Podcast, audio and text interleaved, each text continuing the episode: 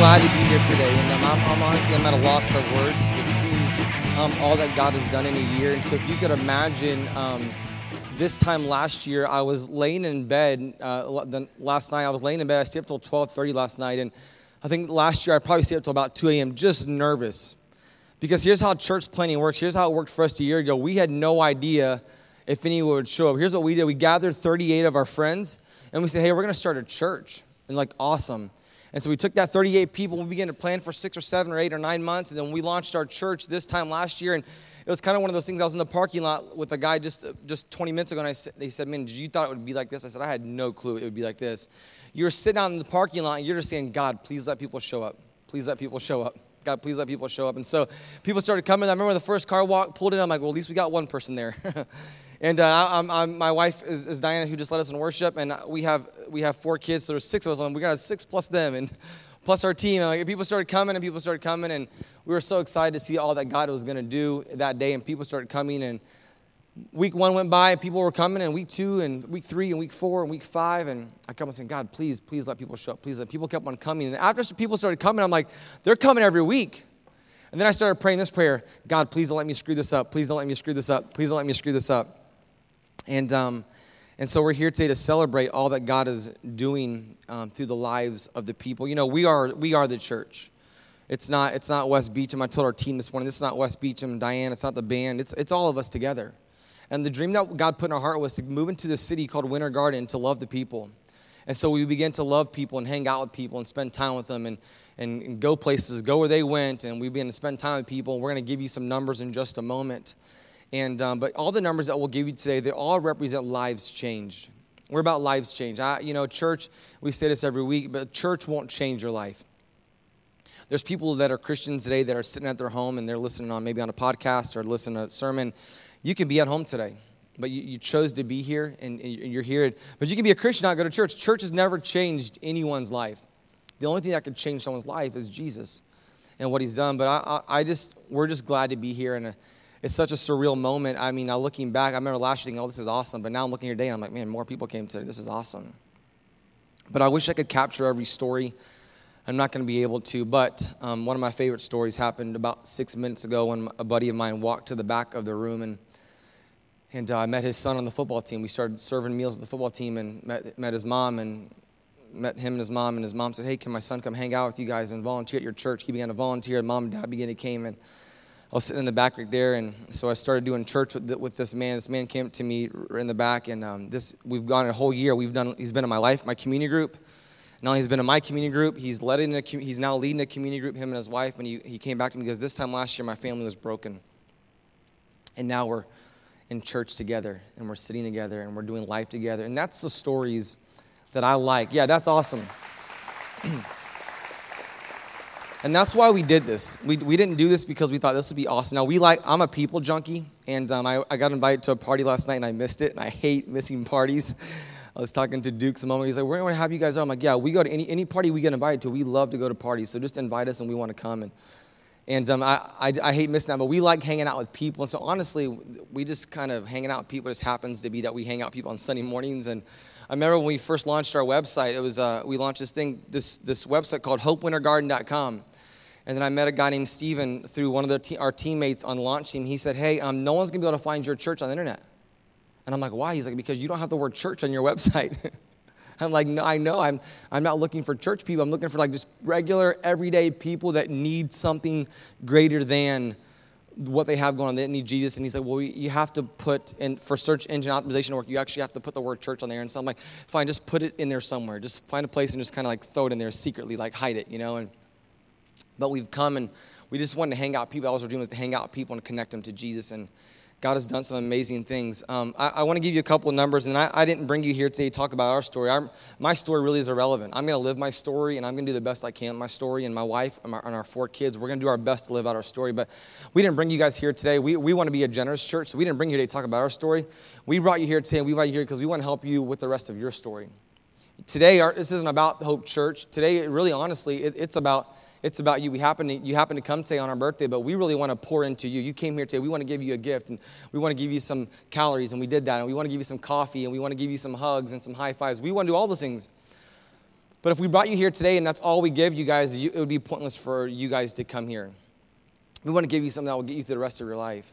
We believe this at our church. We believe that the beginning of your story doesn't have to look like the end of your story. The beginning of your story doesn't have to look like the end of your story. I was t- a guy was telling me the other day, he said, you know, when people moved out west, they, ha- they have a saying out west back in, in, in the old days that people would come from the east and they would go travel far out west. When they get to the west, they have a saying that says, we don't really care where you've been kind of a don't ask, don't tell, kind of what happens here stays here. And so they're like, hey, we don't really care where you've been. We're just looking towards your future. And for today, we want to help you with your future. And so we begin to gather, and um, people have come from all across the way. And you don't have to clap for all these. I'm just going to rattle these off for you today. But some of our some of the exciting things that, that we've been a part of that we wanted to, to do is that we wanted to give out Bibles at our church. Like what church doesn't want to give out Bibles? And so we began to give out Bibles every single Sunday, and people were getting saved. So we're giving out Bibles and we're giving out Bibles. And one of our teammates came to us and said, "Hey." Um, we have an opportunity for us to give out more Bibles. I'm like, cool, how many? Like, we, we have an opportunity for you to give out over 500 Bibles. And I'm like, deal. How much does that cost? And he's like, that costs 1500 bucks. I'm like, okay, we can't do that many Bibles. That's too much. Like we want to get out the Bibles, but not that many. And so God began to work on my heart, began to work on our, our team and our church's heart. And, and God says, hey, God told me, I was mowing my lawn one day, and God said, hey, buy all the Bibles. Hope Church can, if you're going to reach the world, if they don't have the Word of God, then how can they know if they don't hear the Word of God?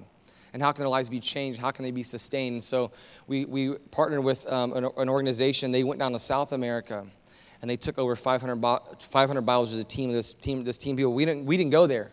Hope Church, we didn't, get we didn't get an airplane. We didn't raise funds to go there. We didn't get our passports and we didn't get on an airplane. We didn't do that. We just, because of your generosity, because one of our, our top, our top uh, value at our church is generosity, because of your generosity, we said, well, we're going to buy those Bibles. And they sent 500 Bibles down to this country. We took care of all of them.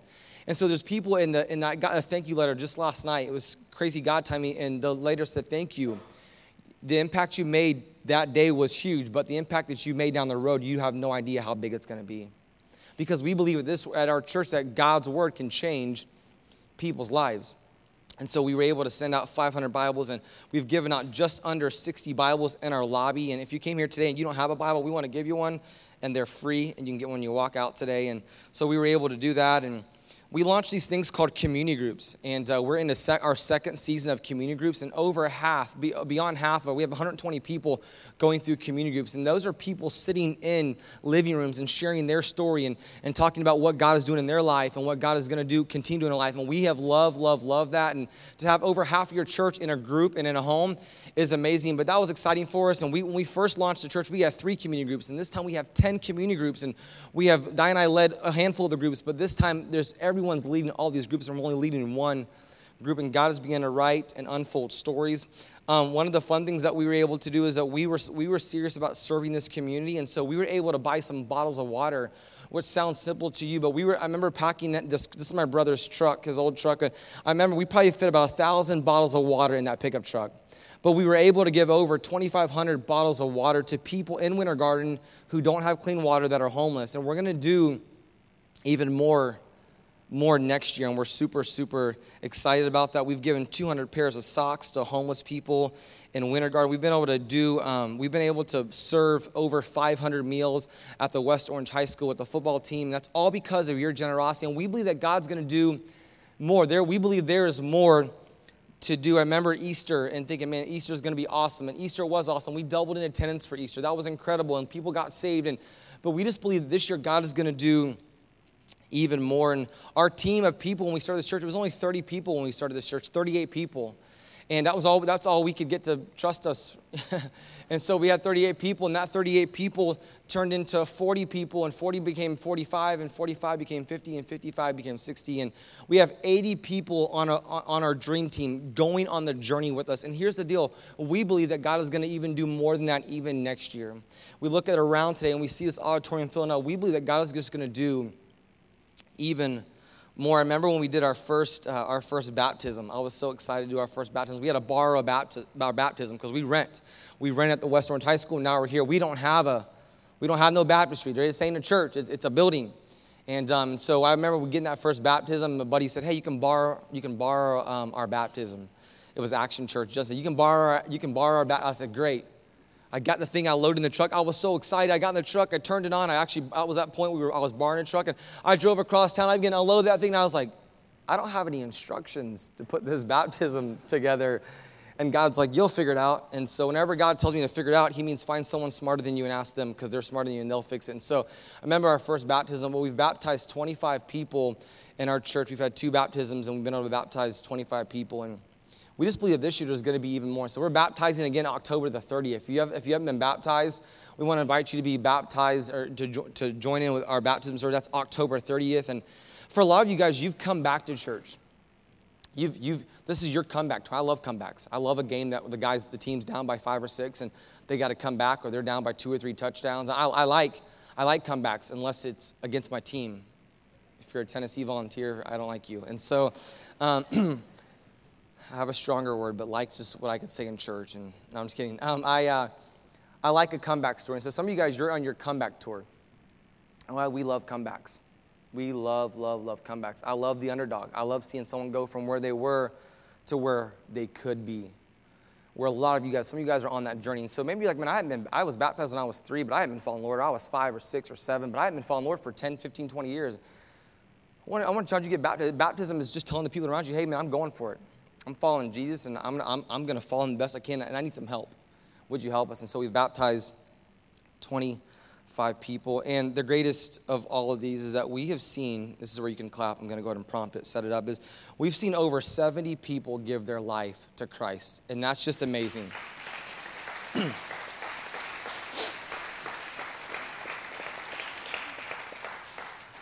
Here's the reality. Here's the reality is that, you know, the, the average church in America, it, it, the average church in America runs 50 people. That's, that's an average sized church in America, 50 people. That's it.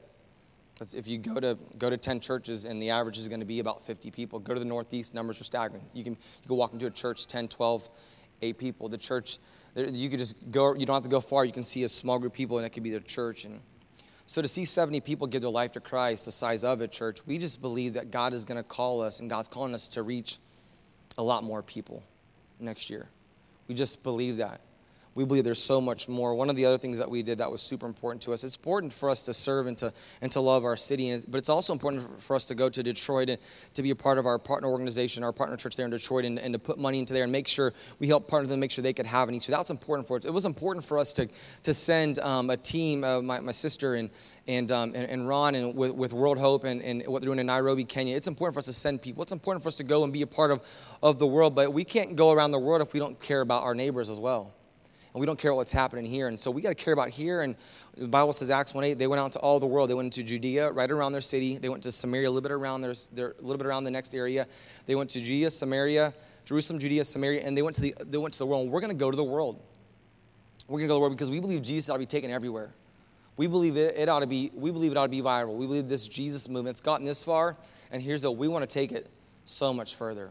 We want to keep on doing greater things. We, we, we believe in Ephesians chapter 3, verse 20, where the Bible says that God can do immeasurably more than we can ask or think. We just believe that. We believe that there is, there is more. We just believe that. And so we were able to partner with Feeding Children Everywhere and with this team of people. We didn't go to this, but one of our, one of our dream teamers, but we, with that team there, we've packaged 5,000 meals, but we paid for 2,500 meals to be packaged for that to be served in our surrounding area. And what's crazy for us is we're, we're I mean, we live in America and we live in Winter Garden, so we're, we're affluent. The poorest person here, I, I got another picture today um, that you can throw up there, Stephen from India. The, our, our, the poorest person in our, that's 61 orphan girls right there in India. That's this morning, right now. Just got that this morning. Last week we took 10%, two weeks ago we took 10% of our, 20%, we gave 20% of our offering away, but 10% went to, we wrote a check for that and sent that to India with our, with our partner um, there and with Hope Partners there in India. And that's 61 orphan girls, moms and dads saying, we don't want you. And we partner with, with Hope Partners to go over there to feed them, to educate them, to love on those people, to give them a place to stay and a, and a place to home. 61 ladies, and we're partnering because the world needs to hear about Jesus. And so our, we're not, our goal here is not to get a bunch of money so we can have the greatest building. And while it would be nice to have a building, we like that we're here today. And the director of this YMCA is, is here today. And I'm thankful for the YMCA. We've been able to partner with the YMCA. We have put in a lot of time and a lot of effort, energy, and money into this YMCA. We've coached for a year and a half here. We've only been alive, around for a year, but we were coaching six months before we launched because we just believed that God was going to allow us to partner with great organizations like this to serve this. And so we've done a lot of good things. But you know what's you know what's trying about that, or you know what's challenging about that? It's very easy to look at yourself and say, "Man, we've done a great thing. Look, look what Hope Church has done. We've done some good stuff. We've man, we've, man, let's pat ourselves on the back. We've done a great job. It's very easy to do that. You know, 85% of churches in America are, are in plateau or decline. 85%. Thousands close their doors all the time. 85% are in plateau or decline. That means 15% of churches are growing and doing something. They're reaching people. But you know the reason why those churches begin to plateau? I'm going to tell you because I want you to know, and these are some of the beginning days for us. So everything we talk about on a Sunday morning is so foundational. You want to know why they plateau? Because they begin to look around and say, look what we did. Oh man, look what we did. We filled up a gymnasium. Look what we did. We saw 70 people say, That's bigger than a church. That's bigger than the most churches around the world. It's very easy for them to say, Man, look what we've done. Look what we've done. And churches that look around and say, Look what we've done. You know what happens? They begin to look at each other and say, Look what we've done. And they turn their back on the world. And we, and we begin to form little holy huddles, little spiritual clusters where we're just all together and we're circled up. And hey, look how good we are. Look how great we're doing. Our dream team has tripled since we started. God's continuing to bless us with musicians, and, and man, we, have, we lose a musician and God brings one, and we have a team coming over. God gave us our this band that is here. God's done so much in a year, but the first band we had, it started with we had we got we found our band two weeks before we launched. That's not good planning. But God doesn't use the kind of plan we God's always on time. It may seem late to you, but it's not it's not it's not late for God. And so we didn't have a band two weeks before we started this church. We didn't have a band. And I got my wife saying to me, Hey, you told me we are gonna start a church. We better have a band. I can't sing up there without a band. I'm like, you can. There's a thing called split tracks. You're going to love them. YouTube has all kinds of stuff. You're going to tear that up. And we could have done it. We totally could have done it. There's churches that have a piano, but it's still spirit. You can use. I believe you can with the right with YouTube, you can have a more spirit-led thing with with YouTube, a video from YouTube than than you could pick a band in in the country or pick a band in some churches. If the spirit's not there, it, it doesn't matter anyways. So God has begun to show up. And so what happens is we get around and we say, look what we've done. We've taken 80 people through our dream team, and everyone that signs up, everyone that signs a piece of paper that says, "Why did you? Get, how'd you get here? What are some of your first interactions?" And everyone says, "We love the people here." One, one of my friends here today, he goes, "The reason why I keep coming back?" I said, "Yeah, I want to know why. Tell me why." He goes, "Because the people that are at the tent are so nice." And I'm like, "It's amazing because it is hot as hell outside. Like." Not like hell the cuss word, but like hell the place. You know what I'm saying? Like, it's hot out there. It's hot out there.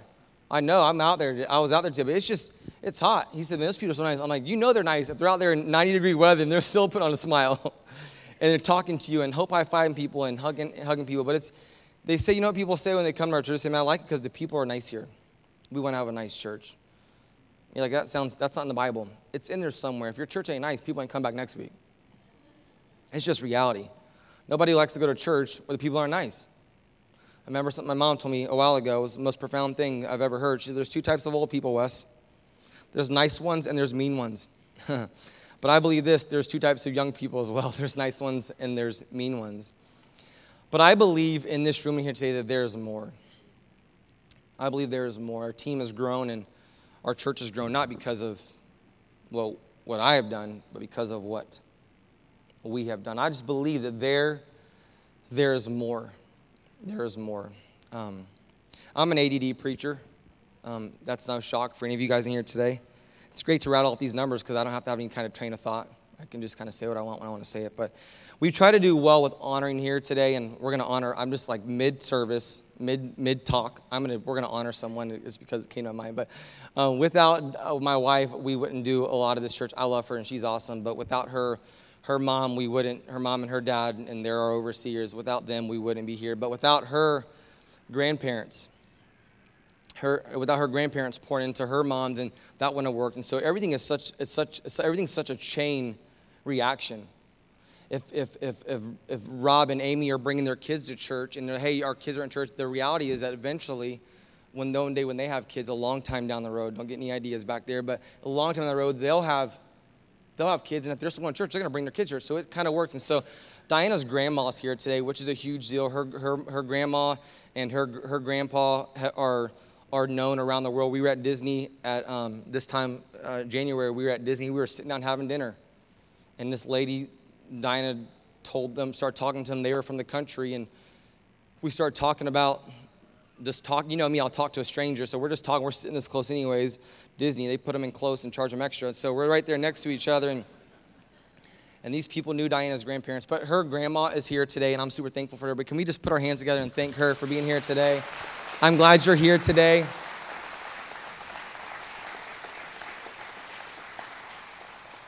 She's a nice lady. She's a nice lady. She, I like her because I, I, I can't wait to be her age because I say whatever I want now and I'm 35.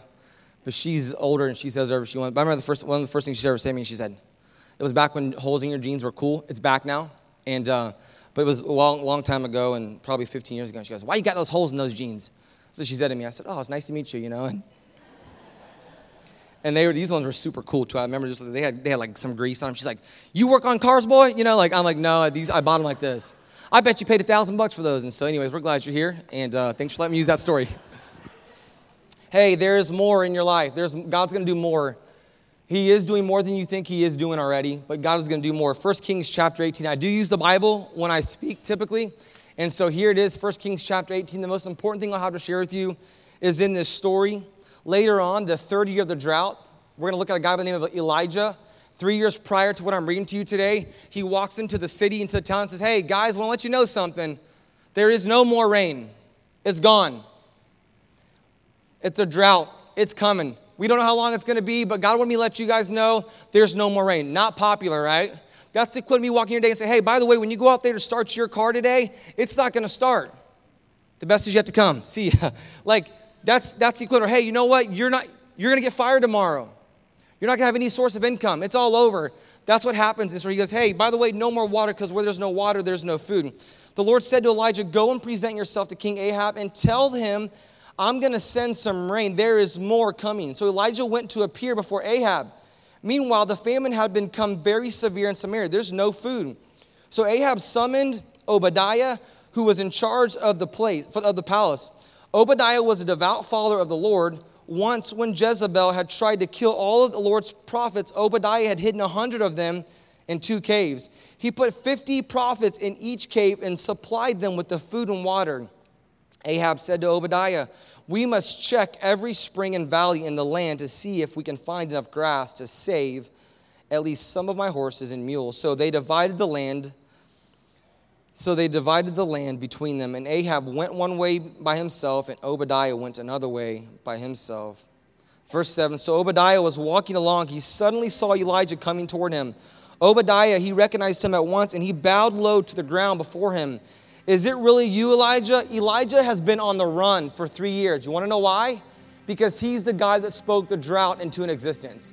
He's not popular, he's not liked, no one wants to hang out with him. He's been hiding for three years.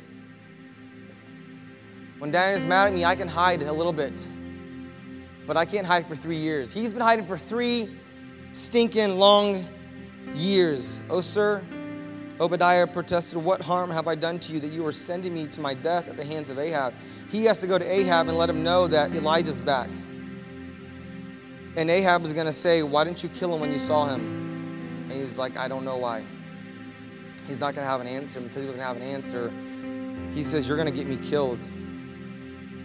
Tell your master Elijah is here. So, oh, Sir Obadiah, what harm have I done to you that you are sending me my death at the hands of Ahab? For I swear by the Lord your God that the king has searched every nation and kingdom honored from end to end to find you. And each time he was told, Elijah is not here. King Ahab forced the king to the nation to swear to the truth, to swear to the truth of his claim.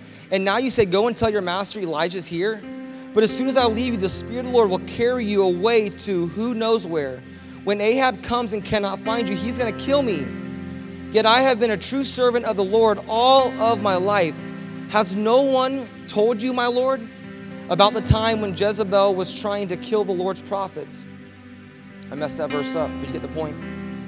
I hid a hundred of them in two caves, and I supplied them with food and water. And now you say, Go and tell your master Elijah's here. Sir, if I do that, do that Ahab will certainly kill me.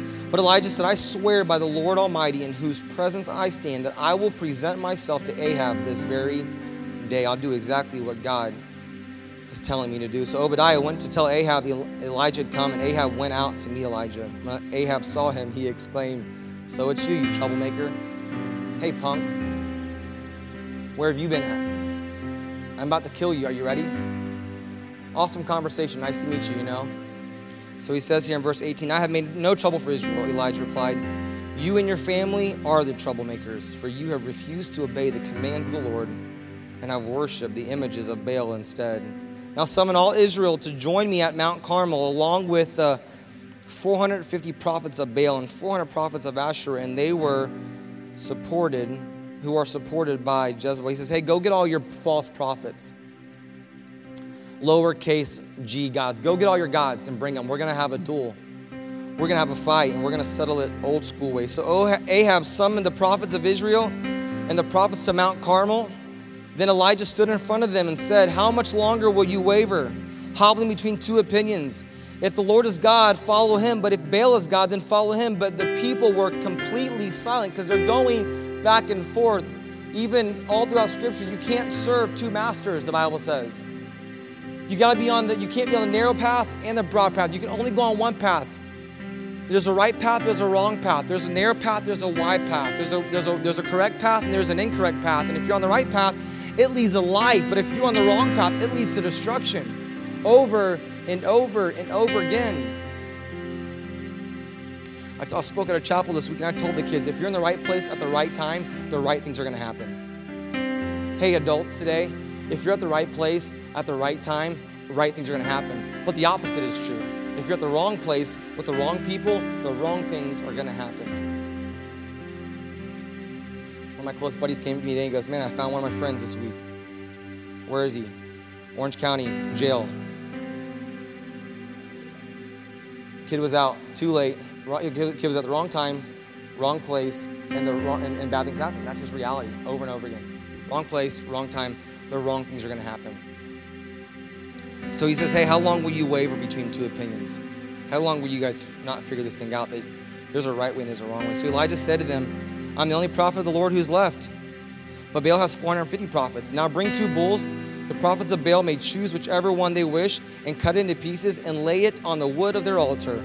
But without setting fire to it, I prepare.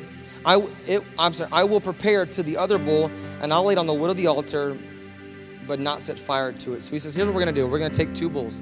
You pick which one you want, and you build an altar. And I'm going to pick, and I'll get second choice, and I'll I'll build an altar, and we're going to cut it up and we're going to commit we're going to we're going to put a sacrifice on there now in the bible days you know today here today i'm going to give you an opportunity to move into a relationship with jesus christ and he's already paid the price for us he was already on the altar he was already slain his blood already poured out and he rose again and that's how we can have life forever in the Old Testament, in the first half of the book, there was a, it was a different system. It's called the law. It was follow these rules and when you don't follow the rules and break the rules, because you're going to break the rules, because we all break the rules, you're going to commit. You're going to you're going to prepare a sacrifice. And they would take wood and they would take it, and they would build it up, and they would put the animal on there, and they would light it on fire, and they would sacrifice the animal.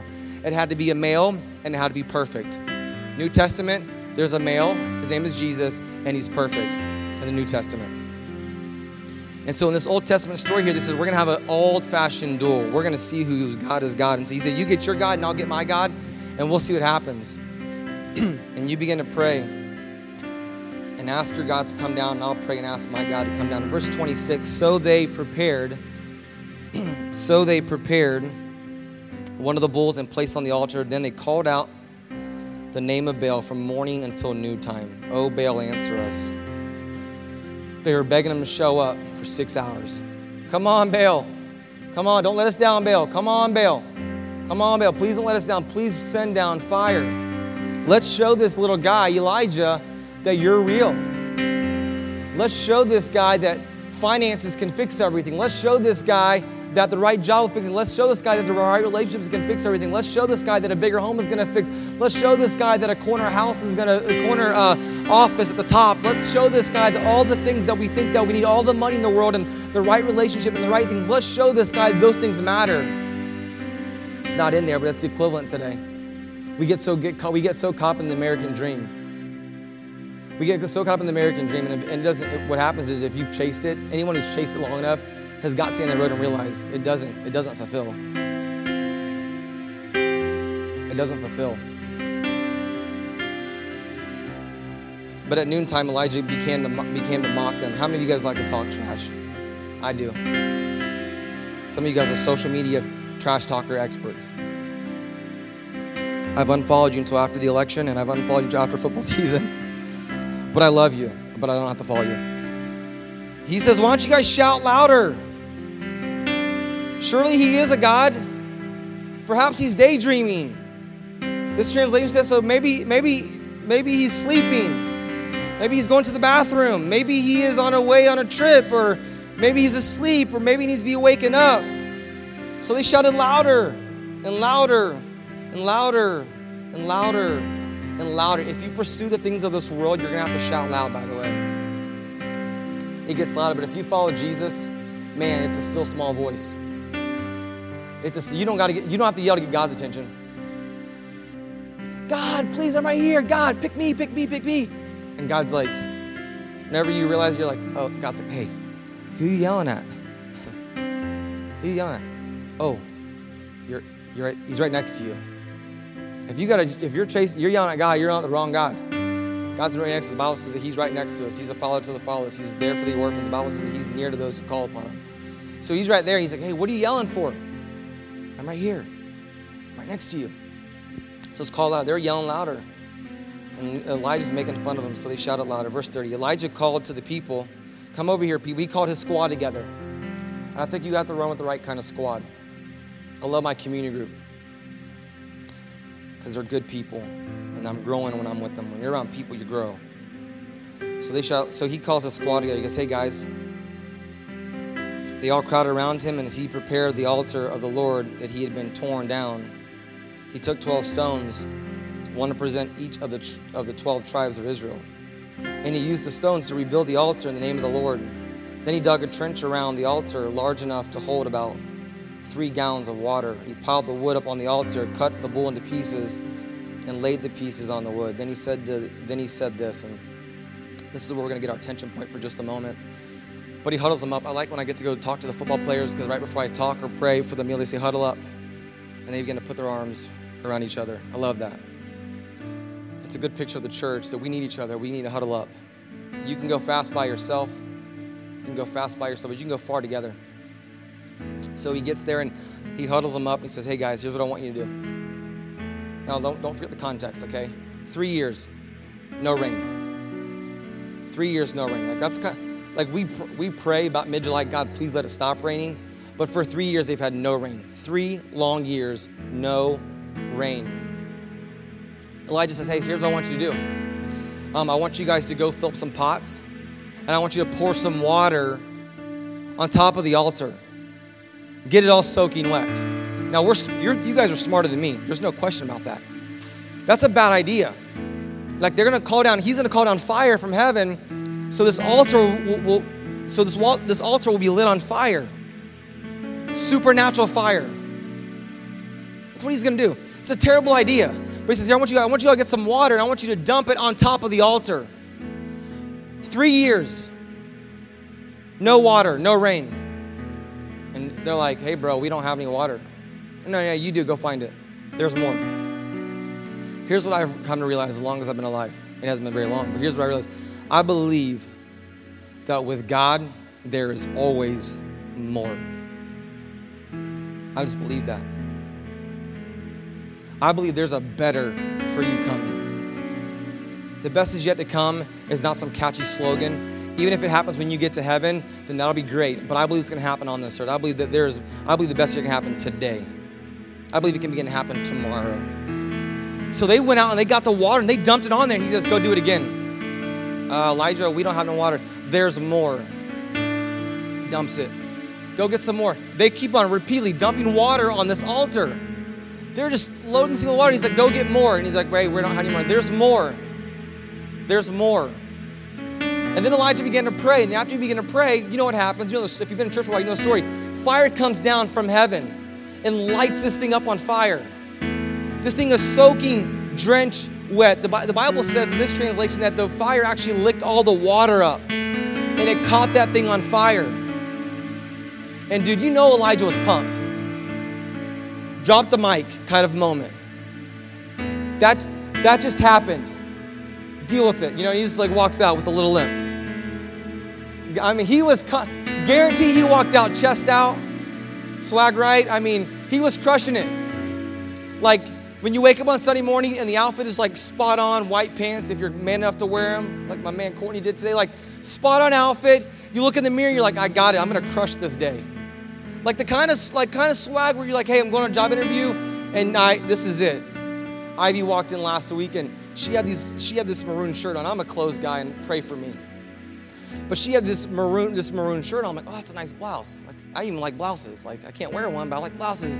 But that wasn't nice enough she had these shoes that she had on, like these smooth, smooth, smooth, smooth little boots that were exact maroon as the shirt. And I looked at Jessica. I said, Look at those shoes. That's a sermon, you know? Like, I don't know. I was distracted from when I was going to preach because I was so enamored by her outfit. I'm like, that, it was her birthday last week. I'm like, that's how you come on your birthday. You make sure, that, like, this guy had his, he walked out, chest puffed it up. I just crushed it. Nailed it.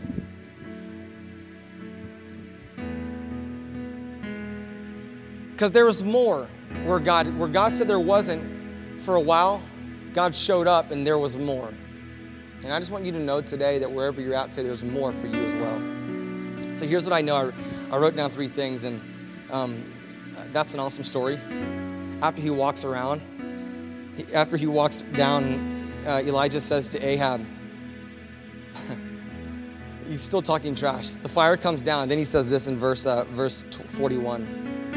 So Elijah says to Ahab, Go get something to eat and drink. The guy he's been talking trash to, he's like, Go get a, go get a snack, bro. Just wore you out. Go get a snack. Walks away, and he goes, looks back and says, By the way, I hear some, I, I hear some rain coming. I hear some rain coming.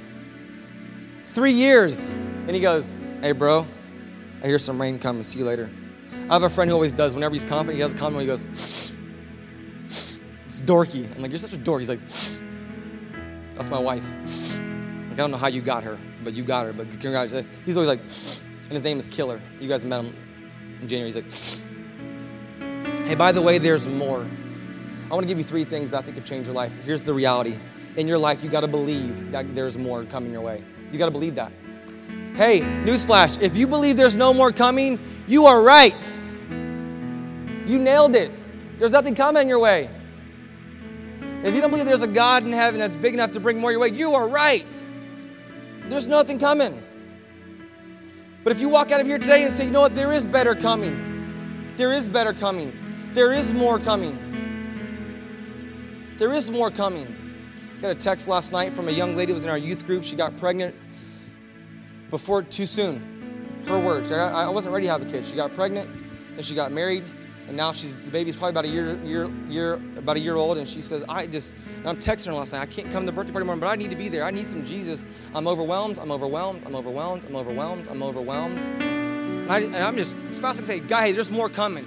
God's got you. Hey, hang in there. He's working. You can't see, but He's working. There's more there's more coming. I golf with my dad on Monday. The little car girl pulls up and she goes, Man, I'm dying for a job. I need a job. I went to school and everyone tells you if you go to school, you're gonna get a job. I'm so discouraged. And my dad, like, hey, keep on going. Give us your information. We'll pass it to someone else that we know. We're gonna try to help you out. And there's more coming your way, sweetie girl. There's there's more coming. I said, don't, don't give up. My dad looked at me and said, That's our average world, is everyone's trying to get ahead.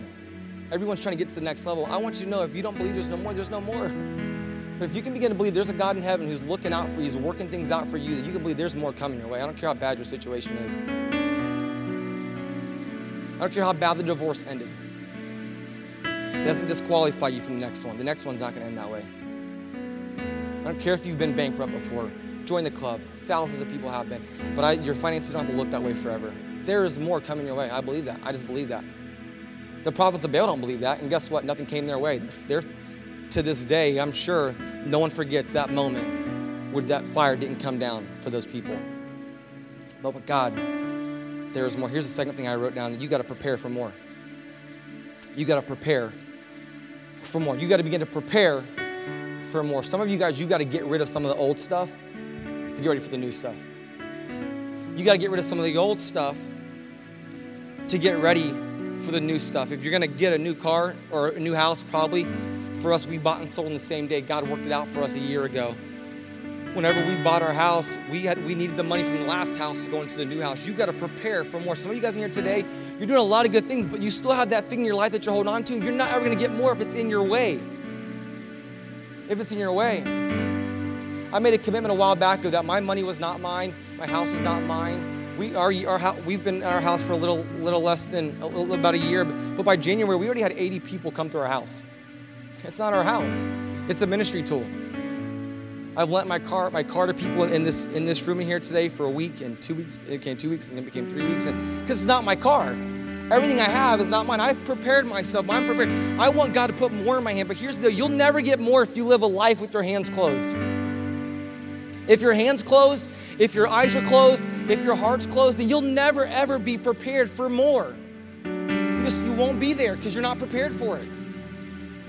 Most people, God wants to do something, but they never ever get prepared for it, so they can't give anything because they're not prepared for it. I wish God would give me some more money. How can He give you more money if you won't let go of what's already in your hand? Oh, I mean, I want to have another kid. I want to have another kid. How can you have another kid if you won't submit the first one to God? I'm going to dedicate uh, my friend's baby's uh, October the 8th. If you don't give what you have, God can't put more there where, where you're going to give more to Him. Everything we have belongs to Him. You're like, Wes, that's not a very popular message. It's super popular. God, Ephesians chapter 3:20, God can do immeasurably more than we can ask or think. God wants to do more in your life. Here's the, here's the deal. Some of you guys, you got saved, and you can't wait for heaven. But can I tell you something? Heaven is like an afterthought for me. Because on this earth, we get peace, and we get patience, and we get kindness, and we get goodness, and we get self control. There's so much more of God on earth. I don't, I don't want to wait to get to heaven to get Jesus. I get Jesus on earth today, tomorrow. I get through all my situations because I have a Jesus, I have a perfect Father. It's good to have an earthly father, but you, you got to have a, a, heavenly father too, because I know I'm always in good hands with my earthly, with my heavenly father. I'm always in good hands. If you don't get prepared, there's no more. There's just not more. And then the third thing, and the last thing, and you're gonna be like, you did it wrong. And you gotta begin prepare. You gotta begin to pray for more. You gotta pray. You gotta pray for more. You're like, Wes, now why didn't you put that before prepare? Because here's the deal: you're 30, you're 18, you're 40. You already know what's right from wrong. And if you're living your life in such a way that's not right, how can why would you even pray for God to do something in your life if you're not living in a, in a posture where you're prepared for more. That makes no sense. My friend's here today, and um, and he, everyone's my friend. I know you're like, you said it like a thousand times. I, I want to be friends to everybody. That's what I want to do. And um, I was at my, my friend's launching a gym, and I'm stalling because I forgot his name. When you get up here in front of 200 people, you forget stuff. But um, Alex, right, and Lee, Alexis and Lee, Lex and Lee, they're building a CrossFit gym and it's right here on the corner. I'm gonna, and I'm gonna try it out. Need the motivation. I mean, I know it already looks like I do CrossFit. I know. My biggest concern is if my legs get too big, if they're gonna fit in my skinny jeans. That's my biggest concern about the whole CrossFit thing. That's what I'm worried about. That's what I'm worried about, Gun. And so, um, we I've been helping them move this stuff into this thing, into, into his gymnasium. But you know, we we had to we've got to prepare to let people. He's got to begin to prepare to let people come in there. But you know what I'm doing? Another part I'm playing, I've, I've had to help them move some stuff in. I feel like I've already done the workout. We're moving these mats in, they're four by eight, they're 120 pounds. I'm 170. You do the math. I'm giving all I got. You know, I'm putting my, I'm putting everything I got into it. He's like, here, use these gloves. I'm like, thanks, because the lotion on my hands is just slipping. You know, I'm like, I can't. If you're not a brother, you don't get that. You know what I'm saying? So I'm trying to. It's slipping. He gives me some. He gave me some glove, Dukes, and I got to pull that thing in there and but you know the part I'm playing, I'm helping out. I want to help out the whole thing. I believe it's going to be a great gym. I'm, I'm prepared for it to be a great gym. But you know the part I'm doing? You know what I do sometimes when I'm going to Tijuana Flats or I, our mailbox are there? I just drive by the parking lot and I, and I pray. Because I want God to do something great in there. I walked in there today and he said, you know what, one of the words for, for our search engine optimization for our company, goes, one of the words in there is the word hope. Because we want to offer people hope at our gym. I'm like, I can't wait. I can't wait to be a part of that. Anything that where they offer hope, I'm in. And so I'm praying. But if you don't get prepared, praying's pointless. That's a tongue twister. I can't say it again, but if you write it down, it'll be good later. if you you know, if you don't prepare, praying's pointless. You got to get ready. You got to get ready. Because, by the way, I hear the rain coming. The rain's coming. To invite you to bow your head and close your eyes. I'm done. I'm out of time.